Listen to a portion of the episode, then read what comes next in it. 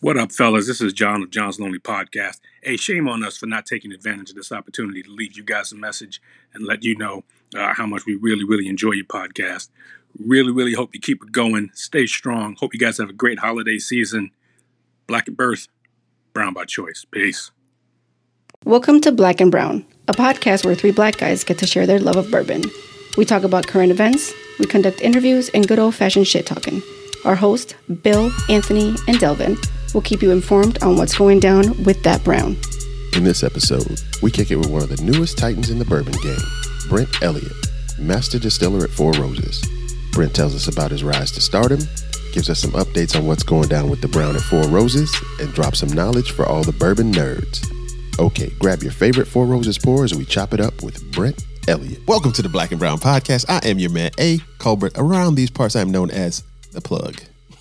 I am joined with my cousin, W.H. Stevens, also known around this jungle as the Silverback. Yes, sir. How you doing, cousin? and that cork pop you just heard, Not this jungle. the jungle, man, king of the jungle, bro. What is a Silverback Hey, man, but you a king know of what, the man? Let me tell you something, man. Charlotte, Charlotte is starting to be a jungle, man. This Come on, traffic Give is your- stupid. Give your boy a pound. It is Traffic is ridiculous. It's dumb here. traffic dumb. is stupid around here now, man. And the third leg of the tripod, you heard him with the cork pop. Our man, producer, Extraordinaire. extraordinaire. Oh, extraordinary. Extraordinary. Number one in your program, number one in the people's hearts, the people's choice. Delvin Joyce. What's the deal, fam? What's going on, What's the man? deal, fam? What's up, fellas? Not happening? much, man. Uh, back for another week, brother. Man, I'm excited about the guy we got coming in here. Yeah, me too. Because, I mean, we got to spend some time with this dude Yes, we did. at the Black Bourbon Yeah. Run. Wait, well, Yeah. tell the people why you're excited. Who's coming to the table? Oh, our guy Brent Elliott. Brent from Elliott. Four Stacks. Four stacks. Distiller. we just gonna take Four four, four, roses. four stacks. Four stacks, dog. Four roses. Four roses, man. Oh, wow. You know the cool thing about that dude, man, because you know we were in our group, you know, getting ready for the tour. Mm-hmm. He comes into the back. He didn't come in like with fanfare. He kind of just kind of you know came into the back and kind of just you know. He hit, you with, he hit you with the prince. Yes, man. He kind of low key, you know, just merged into our group. He Trojan horsed us. Yes, right. And then and because I remember um uh the Ellis villain was like, "Hey man, you know who, who are you?" He's like, "I'm Brent Elliott." He's like, "Okay, you know." And Like, he didn't- he didn't and, even know. And then next thing you know, he turns around, he goes to the front. Hey, I'm Brent the Master Distiller. He was like, "Oh, I was just talking." you know, it, it was kind of funny, man. It was So, kind of like, wait, wait, wait a second. He's so, like, the- I missed my moment. Yeah. so DIY Common Yes. chatted up Brent Chat- Elliott, before he knew who he was. but didn't know who he was. Had no Yo, idea who he was. That's hilarious. Dude, it was funny. And when he told me that story, I was like, wow, that's but you know, that's how cool he is, man. And Yeah. and and you can see the passion whenever he was giving us a tour, um, you know, the passion for the process and the passion for his distillery. Um, you can I mean, it came shining through. Yeah. Yeah. That's dope. Yeah. E.E. I just know him from the movie Neat until we met him at Four Roses. Right. Now I mean, because fam. the funny thing is because I was talking, wasn't paying attention, and then when I looked up and I saw him, I was like, "Neat, I'm like, neat, I just- neat." Because I remember, because I mean, think, because I mean, seriously, because I mean, because you know, I started watching that, that, you know, when, whenever I watched the show, I didn't know much about bourbon.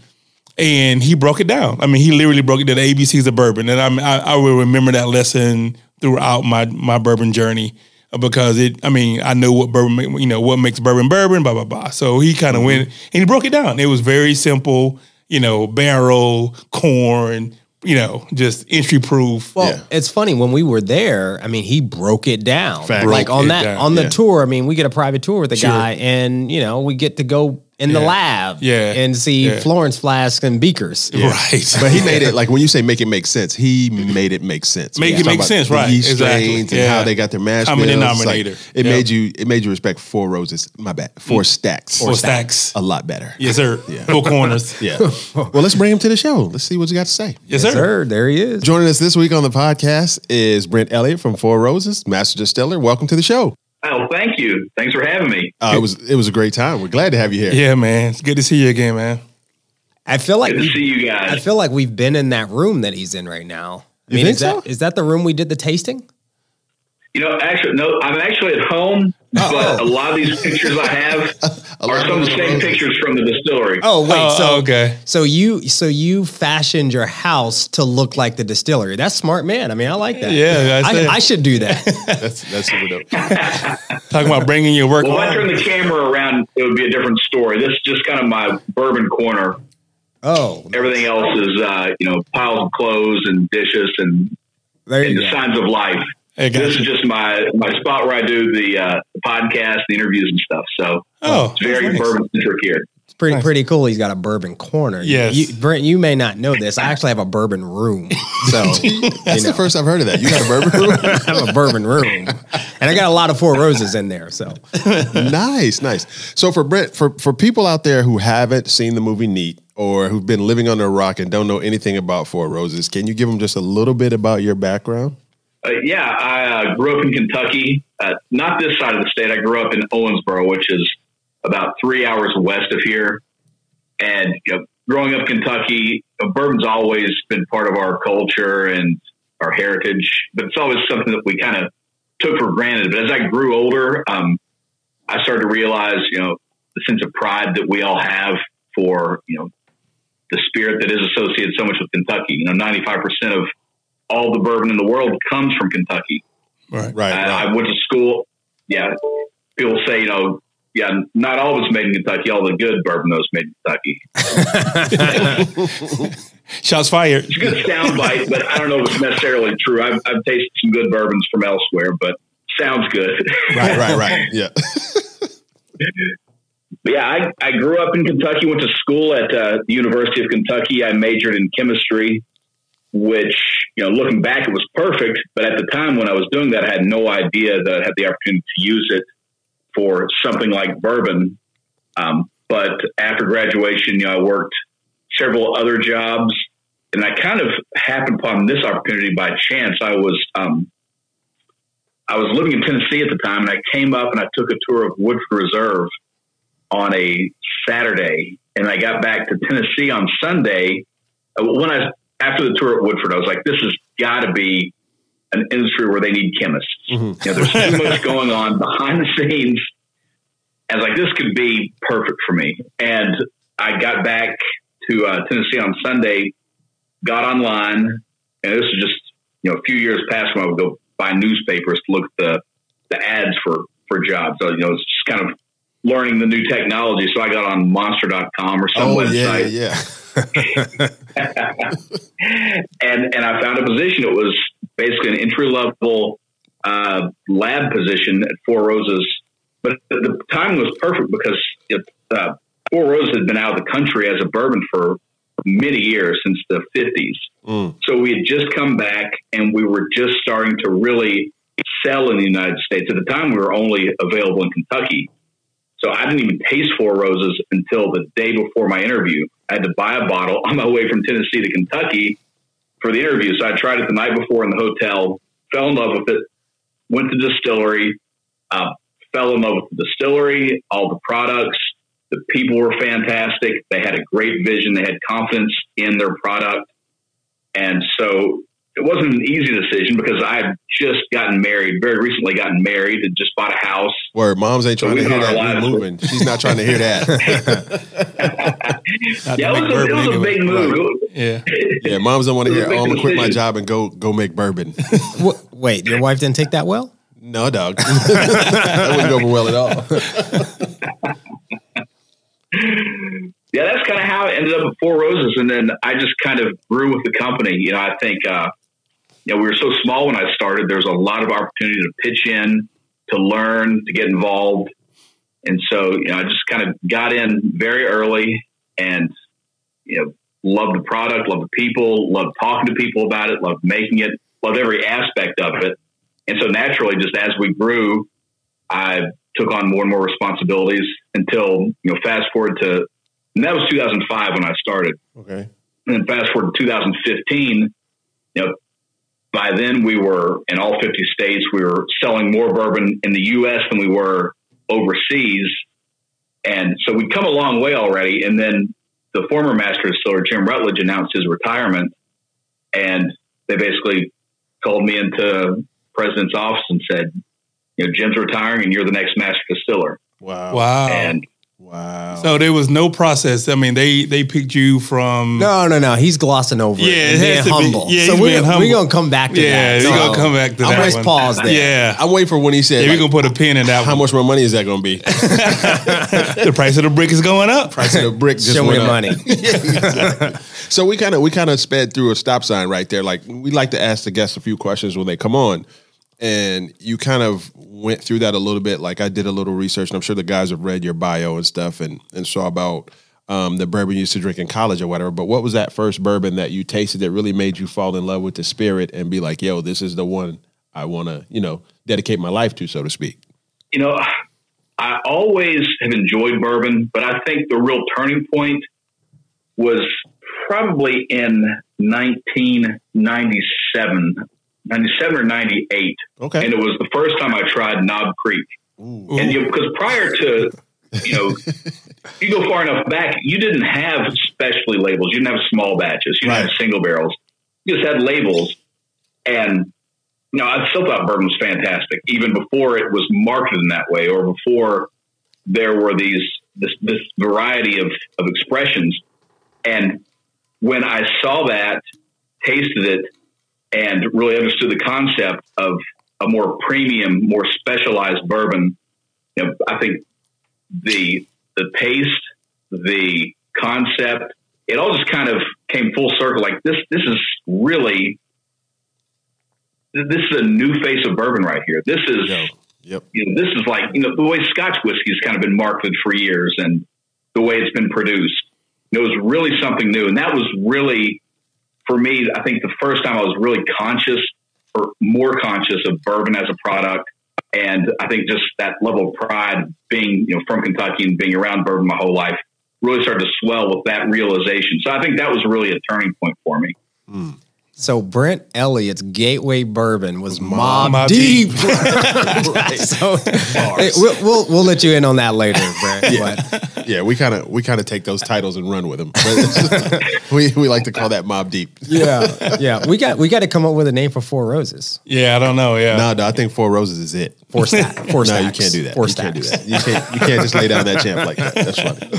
So, so um, the second question we like to ask as we move on through, uh, being a being an industry insider, of course, and he's sitting on a dope portfolio, so this might not even be a fair question, right? Maybe not. Yeah.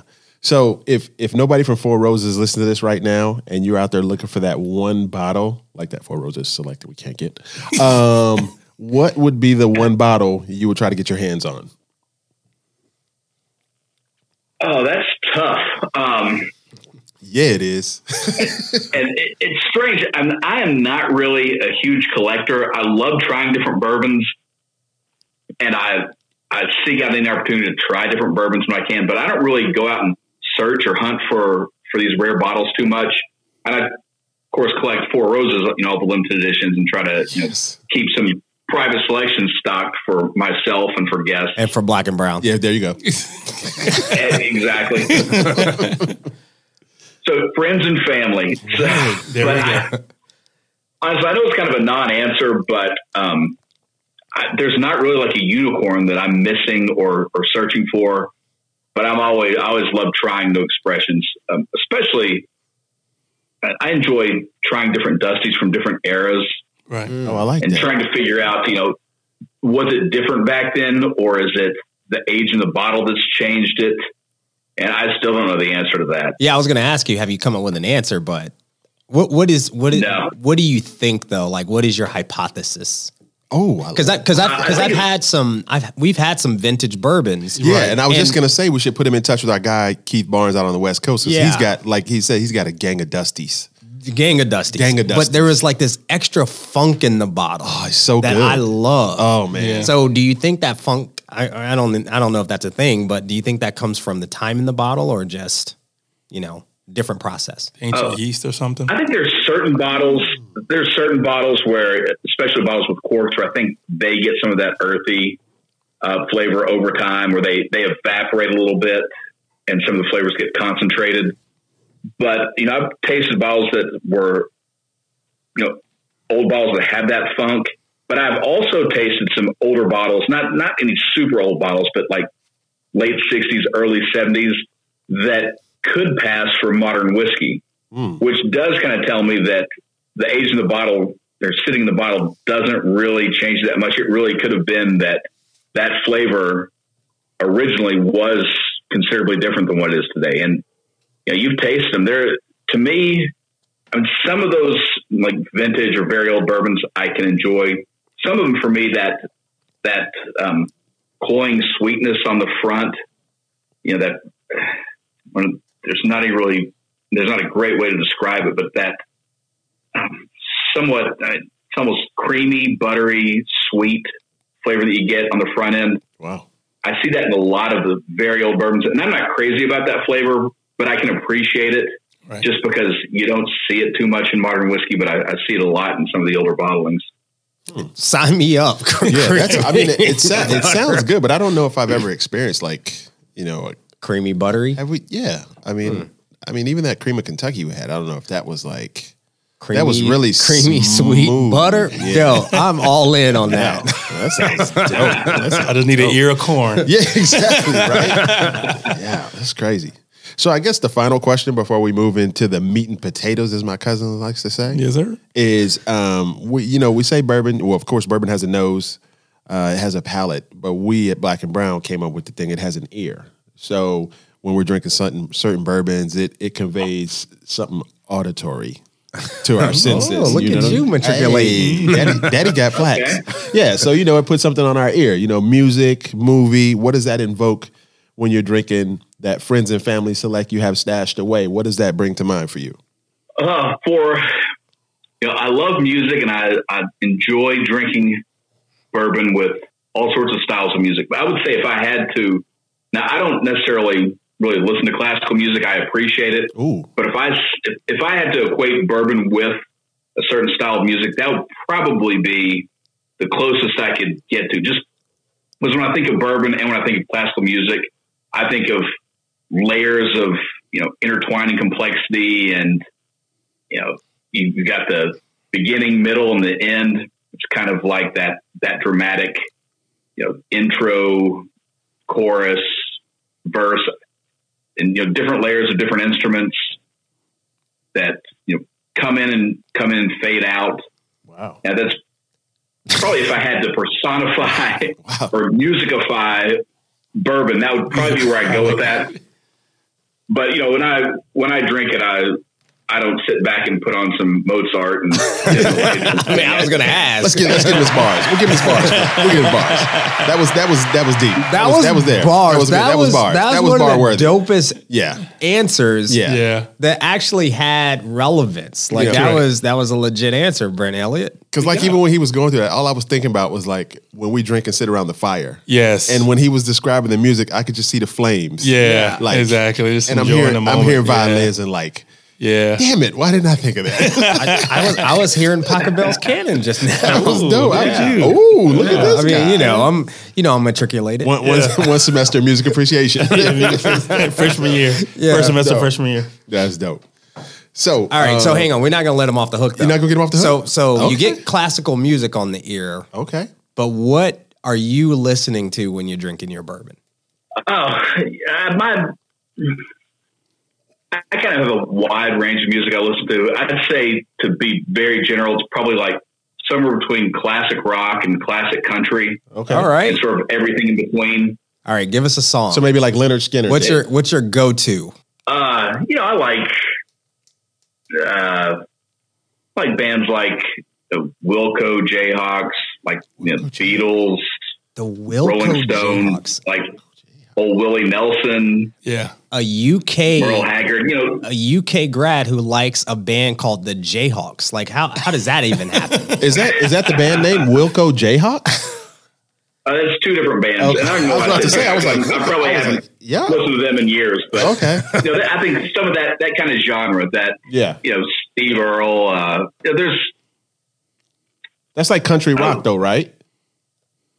Yeah, kind of yeah, kind of country rock. Okay. Well, I, I'm- I'm down for it. Yeah, mm-hmm. yeah. Nice job. It's funny he says that. I was looking I was watching the Lynyrd Skynyrd documentary tonight before we came to the studio. Oh no way! Yeah, I was a serious was. It was kind of dope. I All was right. like, Sidebar. One thing you learned from the doc that you didn't know. I thought they were from Alabama. They were actually from Florida, Jacksonville. No way. I didn't know that. Which is basically Alabama. pretty much, but they they had never left Jacksonville until they started touring. Yeah. Sorry, shameless sidebar. Brandon. My bad. yeah. Northern Florida is definitely Alabama. the, the further north you go, the further south you get. yeah. I did That's not Florida. know that. I'll write that down. That's Florida. All right, cool. So sidebar. My Yeah. bad. Yeah. Uh, so Brett, you you became master distiller in 2015. You said right? Right. Yes. So that was kind of daunting. I mean, what was it like joining that distillery under? You know, I mean, by then already Jim was a legend. Yeah, yeah, right. What- what you come that? into the office, Yeah. Jim, Jim just says that he's going to retire, Right. and they give the baton to you. So how was that moment, and how did that come about? How tight was your butt? yeah, exactly. Yeah, Well, I'll, I'll tell you, it was it was kind of funny because it was you know, some of the biggest news I've ever gotten. I was told that it wasn't going to be announced for several weeks, so I couldn't tell anyone. But I remember my first my first thought was just exhilaration. I was super excited about it because I never. I guess it was always a possibility, but I hadn't really allowed myself to even consider it because you know Jim, and he's still in the industry Yeah, facts. and he didn't show any signs of you know slowing down or being finished. Well, actually, he'd always talk about retirement, but he'd been saying it for so long that no one really listened to him.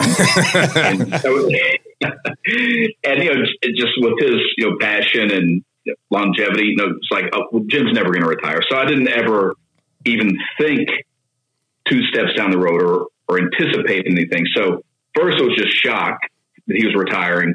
Then it was exhilaration that and I wasn't asked. They basically told me. I guess they knew that I, my answer would be yes.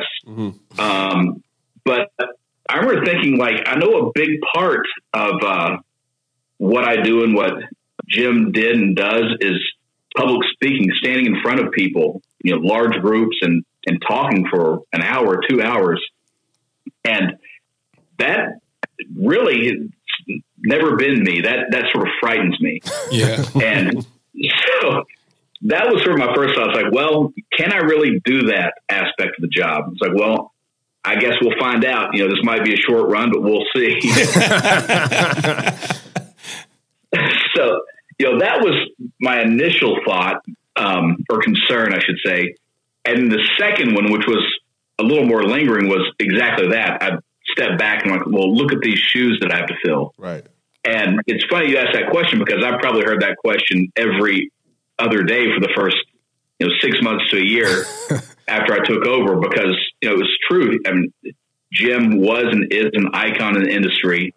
And here we are, um, you know, losing Jim Rutledge and then in pops this guy that really nobody knows. You know, I've been in the industry 10 years. Um, you know, worked with some wonderful people. I've, you know, had the best training, but you know, nobody knows who I am. And now all of a sudden it's my name out there. It's my responsibility for what goes into the bottle. So of course there were some concerns. Um, but I, I was really confident, you know, in from, you know, the people around me and the fact that, you know, if you look at the day to day at the distillery, there's so many people, um, so many roles that go into every aspect of production. And, you know, all these people have worked there for, you know, you know, some of them for decades. And so there's a lot of continuity there, a lot of understanding, a lot, a wealth of knowledge, a lot of passion from all employees. So it wasn't like, you know, Jim leaves on a Friday and I start on Monday and Right. you know, the place is going to crash and burn. You know, the worst that could happen is, you know, maybe some little hiccups and some learning opportunities. And of course, there have been some of those, but, um, you know, with the support system, with all the, all the workers at the distillery, at the bottling facility, and the warehouses, you know, there's a lot of knowledge. And so that's, there's a lot of team effort that goes into it. Mm. Well, it's all team effort. So you wasn't the heir apparent then, right? You were. I mean, so they weren't grooming you to take his place at at one point. It was just, you know, you you said it was kind of like a surprise, right? Or- Yeah, it was. Okay. I think it surprised. I think it surprised everyone. Um, you know, I think you know we we're developing as a company. We're growing, and in in many ways, you know, with with staff, with um, you know, building internal resources, building facilities, trying to maintain, you know, keep up with the demand. But even with something so simple as like, like a succession plan, we were always, and we still are. It's like we're always just trying to catch up and stay busy we never really sat down and said, okay, let's let's look at you know the risks of the future. Let's think about a succession plan. Or there was never any of that. It was more like you know just one day Jim said he's going to retire, and then I think you know he had some input. Um, I'm sure a lot of input, and you know the other leaders of the company, you know, I guess came together. The president and they're like, well, let's go with this guy. Let's, been working. I love it. I was just going to ask. So, last Jim Rutledge question. Unless these guys have like, is there is there one thing that you can point to that you learned under your tutelage with him that has helped you in this new role?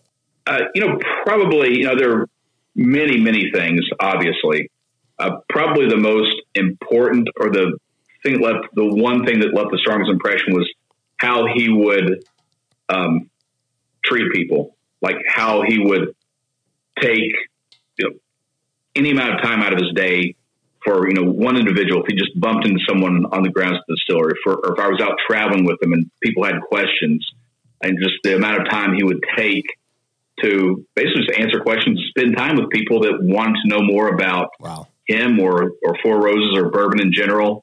And you know, by witnessing that, I could see what an impact you know that would have on people because it's just you know, and I'm in that position now. It's free knowledge. It's like something can be so important to someone that you know has no idea about it. Now all I have to do is open my mouth and and talk about it for a few minutes. And to me, it's like, oh well, this is. It's what I do every day, but it can be really fascinating or enlightening for someone that is you know miles away from the process or or Kentucky or, or bourbon, and just understanding that because when you're in the middle of it, you you kind of lose sight of it, or you, you could, you know, something that you do every day. But it's you know it's nice to see that. And I, I try to do the same thing and keep you know um, keep that idea fresh and realize that not everyone sees this, and, and all these little aspects, these things that I take for granted, can be very special to others. Yeah, that's true. That's real dope. I mean, like you know, He us- took time with us, right? Yeah, I'm about to That's say, man. Speaking was of, yeah, yeah, you know, you know, speaking of impact, because you know, whenever we were there and you gave us a tour around, you know, the facility, and uh, you got to talking about the yeast and all the different port, you know, in the yeast strands and all the different flavors that they got, and, and you know, that whole process just mes- you know, you know, mesmerized me. So can you kind of go into that a little bit of it? You know, I'm, you know, because about all the different flavors and stuff and how the combinations you did, I love that stuff. Oh yeah, that's um, that's something we're very proud of. Uh, you know, really one of the things that makes us very unique. And you know, we always talk about our bourbons, you know, being smooth and mellow and different from bottle to bottle. But we love it when people ask or if they want to know more because the way we do that is all of our bourbons taste remarkably different, whether it's single barrel, small batch, small batch select, or four rows of bourbon. And that's because each one of those is made with different recipes and these recipes are essentially different bourbons that we produce. We produce 10 different bourbons, and they're all Kentucky straight bourbon whiskey. Um, but they're a combination of two different mash bills and five different yeast strains. And the mash bills are important. They impart a lot of different flavor because they have different proportions of the corn, rye, and the malted barley. So we have one very high rye, rye mash bill. It's 35% rye. Um, the other one's still relatively high. It's 20%. And then on either one of those two bases, we will ferment with one of these five different yeast strains. And each one of these strains produces different flavors. We got one that's very fruity, one that's kind of delicate and fruity, one spicy, one that's herbal, kind of minty, and one that's uh, kind of floral, kind of candied.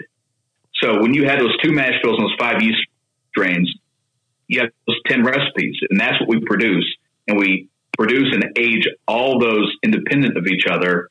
And then once they're matured, um, depending on you know what level of maturity we're expecting for what product it's going to go into, we pull those barrels and then we bring them together in different combinations, different percentages, so that all our products have unique flavor profiles. And then we also offer, like the private barrel program, we offer individual recipes as single barrels, and that's just been phenomenal. People love that. You know, I can talk about it all day long, but if I'm saying, uh, you know, an OESQ is so great because you get that a little bit, a little hint of sweetness from the corn, and you get that floral nose and that candied palate. And the OBSK is great because you get all that spice from the rye, and you get that nutmeg and cinnamon and the baking spice from the K. And that's great and it's interesting.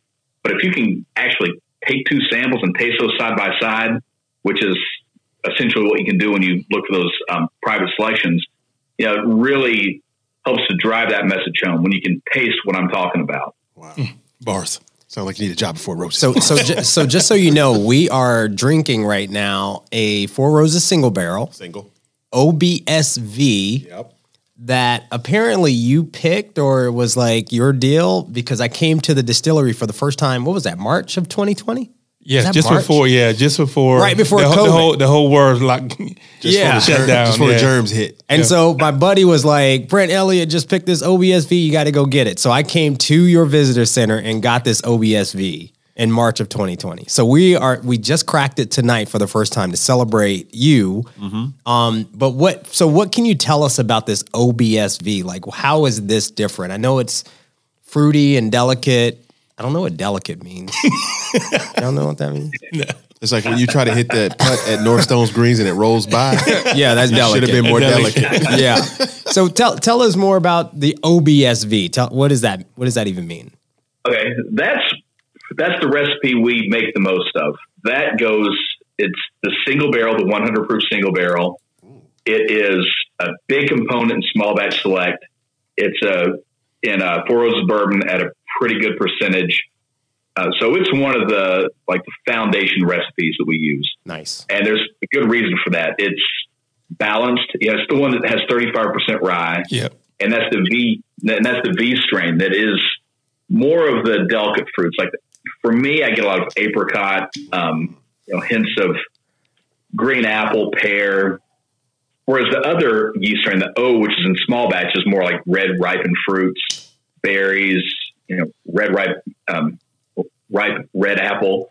Um, so this is just a nice balance between that that spiciness you get from the rye, that delicate fruit, and then these are typically about seven and a half. They're seven to eight years old, Ooh. or seven or eight years old. Um, typically, they're about seven and a half, and at that age, I think everything just comes together for that recipe perfectly. Just the right amount of oak, vanilla, caramel. Awesome. Mm. All right. So can I tell y'all what I get on the ear on this? Yes, sir. If you have to. I have put no chemicals, nothing but juices and berries. Brent, we'll, we'll It's explain coming that to. America. nice and neat. Just make it nice and neat. yeah, I love it, Brent. So nice, nice job with that. That's dope. That's dope. So with Glad you him, like it. with him talking about the visitor center when he was there in 2020, we understand you guys have done some renovations there. Yeah, and then some. Um, so in you know the visitor center you guys saw when you visited, that one um, was renovated. but It used to be office space, Okay. and we gutted it and to make a bigger visitor center. We did that in 2012, and now we've outgrown that space. So, uh, beginning about a year ago, we started this new project to build a totally new visitor center, and it's just on the backside of the parking lot across from the old visitor center. And this one is it's going to be amazing. We're going to open it up next week. It's over 14,000 square feet, has four tasting rooms, has a, a cocktail bar, tasting bar where you can taste, you know, some vintage Four Roses, or I mean, not vintage, but like past, recent past releases like limited editions Nice. uh, private selections. Um, we've got an archive room. It's, it's really just going to be, it's going to enhance the visitor experience. We much more space.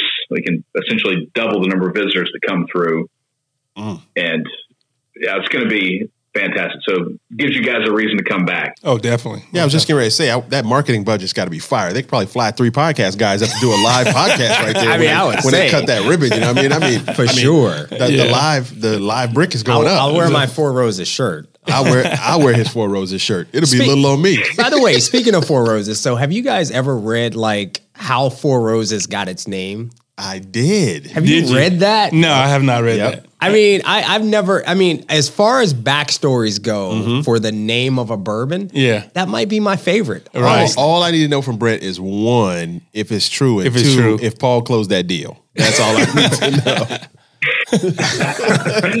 Well, here's my here's my answer to that. It's the legend of Four Roses. Okay. As, a Okay. legend, as a legend, it's 100 percent true. Okay. Oh, that's awesome. Paul closed it out. That is That's awesome. dope. That's funny. So No, seriously, it um that that story. So it was we were founded by Paul Jones junior Mm-hmm. and it's it could have been attributed to him and his his uh, lovely Southern Belle, but there's also speculation that it was actually his nephew who was basically his right hand man and took over the company for him. Roy Jones But Jr.? we know for oh no, I'm just yeah, Paul Jones Jr. no, no. Stupid. oh, sorry, Brent. Go ahead. It, it could have been. It could also have been his nephew, but you know that was 150 years ago. So it's been Oh, wow. or nearly 150 years ago. So the records are kind of sparse, and there have been some claims that it could have actually been his nephew, Lawrence Lavelle Jones, and his passion for his wife. But so you know, it's we don't have like you know notarized um, historical Hey, documentation that says so you know it's it's a story and, and we're pretty sure that it's either him or if not we know it's either him or his nephew Yeah. That the story could be attributed to so it's a great story, and never let the truth get in the way of a good story. Right? That's right. I mean, that is the first rule of that's marketing. right Exactly. We're gonna write this how we write it. Exactly. Exactly. So, um, so Brent, I, I do have a couple other questions for us. So, when you when you think about, um, you know, what Jim taught you, it's, it's interesting to me that the the one thing, like all this bourbon knowledge and distilling knowledge that he probably passed on, the one thing that he taught you was, or that you took away, was how to treat people and and that whole interaction. And I got to say, when we were there for the Black Bourbon Run, which was amazing, Amazing. Fire. like Brent fine. Elliott took us on the tour Right. of the distillery. Yes. Talked to, with us the entire time like whole we were family. I think Yes. my words were like, "Yo, that's the dude from Neat." Right. right, Exactly. right. I mean, he's talking to us the entire time, Yeah. and then we get to do a private tasting with you, Yeah, fire. right? And and then we go into the into the visitor center, and you give us all bottles, and you personally sit there and sign them all for us. So, I mean, is that so? I, I know that that wasn't who you were or who you thought you were at the time, but now it seems like you've grown comfortable with that because that that would that surprises me that that that's not who you thought you were. So, is that something that you enjoy now? oh yeah and you know that part of it i always enjoyed that part um, so don't misunderstand i just didn't like the idea of standing in front of 300 people and talking Uh, I got you. I got you. Yeah. face to face interaction, I've always loved that. And I've really been fortunate enough to be involved in that almost since day one, uh, because up until probably five years ago, my office was the sensory lab. Oh, And we were, we always had, um, when I was just working the lab, but when I was, you know, assistant manager or manager of quality, just because it happened to be my home away from home, whenever people would come, VIPs or guests, I would always be the one to entertain them. And I've always loved that. Hmm. And so when I say I would pitch in and kind of develop, that was really a, a big part of what I did and sort of how I sort of stepped into this role. And so I've always loved that. I never had any problem talking about, and I, it turns out standing in front of people and talking, I don't mind at all when it's something that I, I know a lot about and, Yeah. and care about. Yeah, I guess I was just thinking about, you know, speech class in, in college or something where I was trying to wing it and, you know, knew I was, hated it. no, Yeah. that's a totally different story. I don't mind. I don't mind it at all now. Um, but I, I absolutely love hosting people, getting to know people, sharing, you know, the facility, sharing drinks, sharing, sharing samples. You know, that part, I, it's one of the best parts of my job. Wow. Yeah, it's Nice. dope. I mean, a lot of a lot of people say that you know in the industry they're they love what they do. They're making bourbon, and I guess the kind of rough part for them being who they are is dealing with the people. You know, having to to go out there and interact. But with that, respecting what you're saying, so the fame, the fame part for you, has that changed you at all, or are you kind of used to, I, I guess, the admiration you get when when average people run up on you and know who you are? Um, you know, honestly, I don't see that. Um, Yo, I feel like I feel like Kentucky bourbon industry has a lot of reluctant rock stars. Yeah. like like It's- all it's all these guys are rock stars. Yeah, Nobody because- wants to admit it. Right, though. right, right. Nobody right. does. You know, Because you know, whenever I first saw Neat and I saw the way you broke down what bourbon is, and you know that was my first lesson, and you know what makes bourbon bourbon. You know the ABCs of bourbon. Can you know how you kind of went through that. So that was kind of you know eye opening for me. So that was a very good lesson that you taught. You know, doing that special. Yep. Um, so how'd you? I mean, how'd you become a part of that that um, documentary? that's actually a pretty funny story. Um, I was I was doing an event in Lexington, and I met this guy. His name was AJ. He's one of the producers, and he just came up and we were talking, and he's like, you know, I've got this bourbon documentary that um, we're finishing up right now. It's basically in the editing room, and it's really cool. And he gave me his card, and he's like, you got to check out the trailer. I was like, oh, that's that's fantastic. You know, super nice guy. I think he was a music composer, and he did the music for it, and he he was producing it. And um, that night, I got home and I looked at the website on his card, and I checked out the trailer for this documentary, and it was incredible. It's probably the same trail you guys have probably seen, where they had like a drone that was going over the rivers Yeah. and Yep. the warehouses. Like so well done, great music. Just the trailer was just like gave you chills. All this energy, Right. and and the next day I called him up. and I was like, "Look, I was like, I know you guys are pretty much finished with this film, but if there's anything that you need, if there's any bit of footage that you could possibly fit in, we would love to be a part of this. We will do anything, you know, to to host you to you know whatever. Right. You know, Four Roses would love to be included in this project." And just a short time after that, he called or emailed. I, I can't remember. But he reached back out. He said, "You know what? We do need some more footage of um, fermentation and distillation." I was like, "Just, just tell me when. Right. We'll be happy to host you. Bring the crew out." And that's exactly what happened. So they came out. Um, we filmed, had a great time. It was a great group of people, very professional. Right. Um, and they were all bourbon aficionados and and uh, talented filmmakers. So it was a lot of fun. Yeah. And so it was really lucky. It was really just if I hadn't seen that trailer, like I'd, I'd stopped short of saying I begged, but I may have. it was it was right next to begging when I when I reached back out to him because Right. I could tell it was going to be a great documentary, Yeah. and I thought Four Roses deserved to have a spot in the movie. So I'm really glad that we made it. Yeah. Heck yeah. So, um, so does that corn guy still works for you? The the guy that um, he, you that when whenever the corn comes in and he can kind of tell like what corn is is it? You know, the He guy sniffs it. Yeah, he sniffs the Sniffs corn. it, yeah. is that guy still there? He sure does. Yeah, Brian. Yeah, he's still there. And his nose is just as good as ever. So when we talk about when we talk about the bourbon industry and where Four Roses is positioned right now, you know, near the top of the brands, really. Um, where do you see the industry being in like 25 years, if if you can envision that? That's a great question. Um, Phil Darkey. yeah, that's and really that's the million dollar question. Especially, you know, everyone's putting money into expanding their production facilities, the visitors' experiences. So everyone is looking for signs of any kind of slowing in the, the growing trend. And you know, so far, we're not seeing any.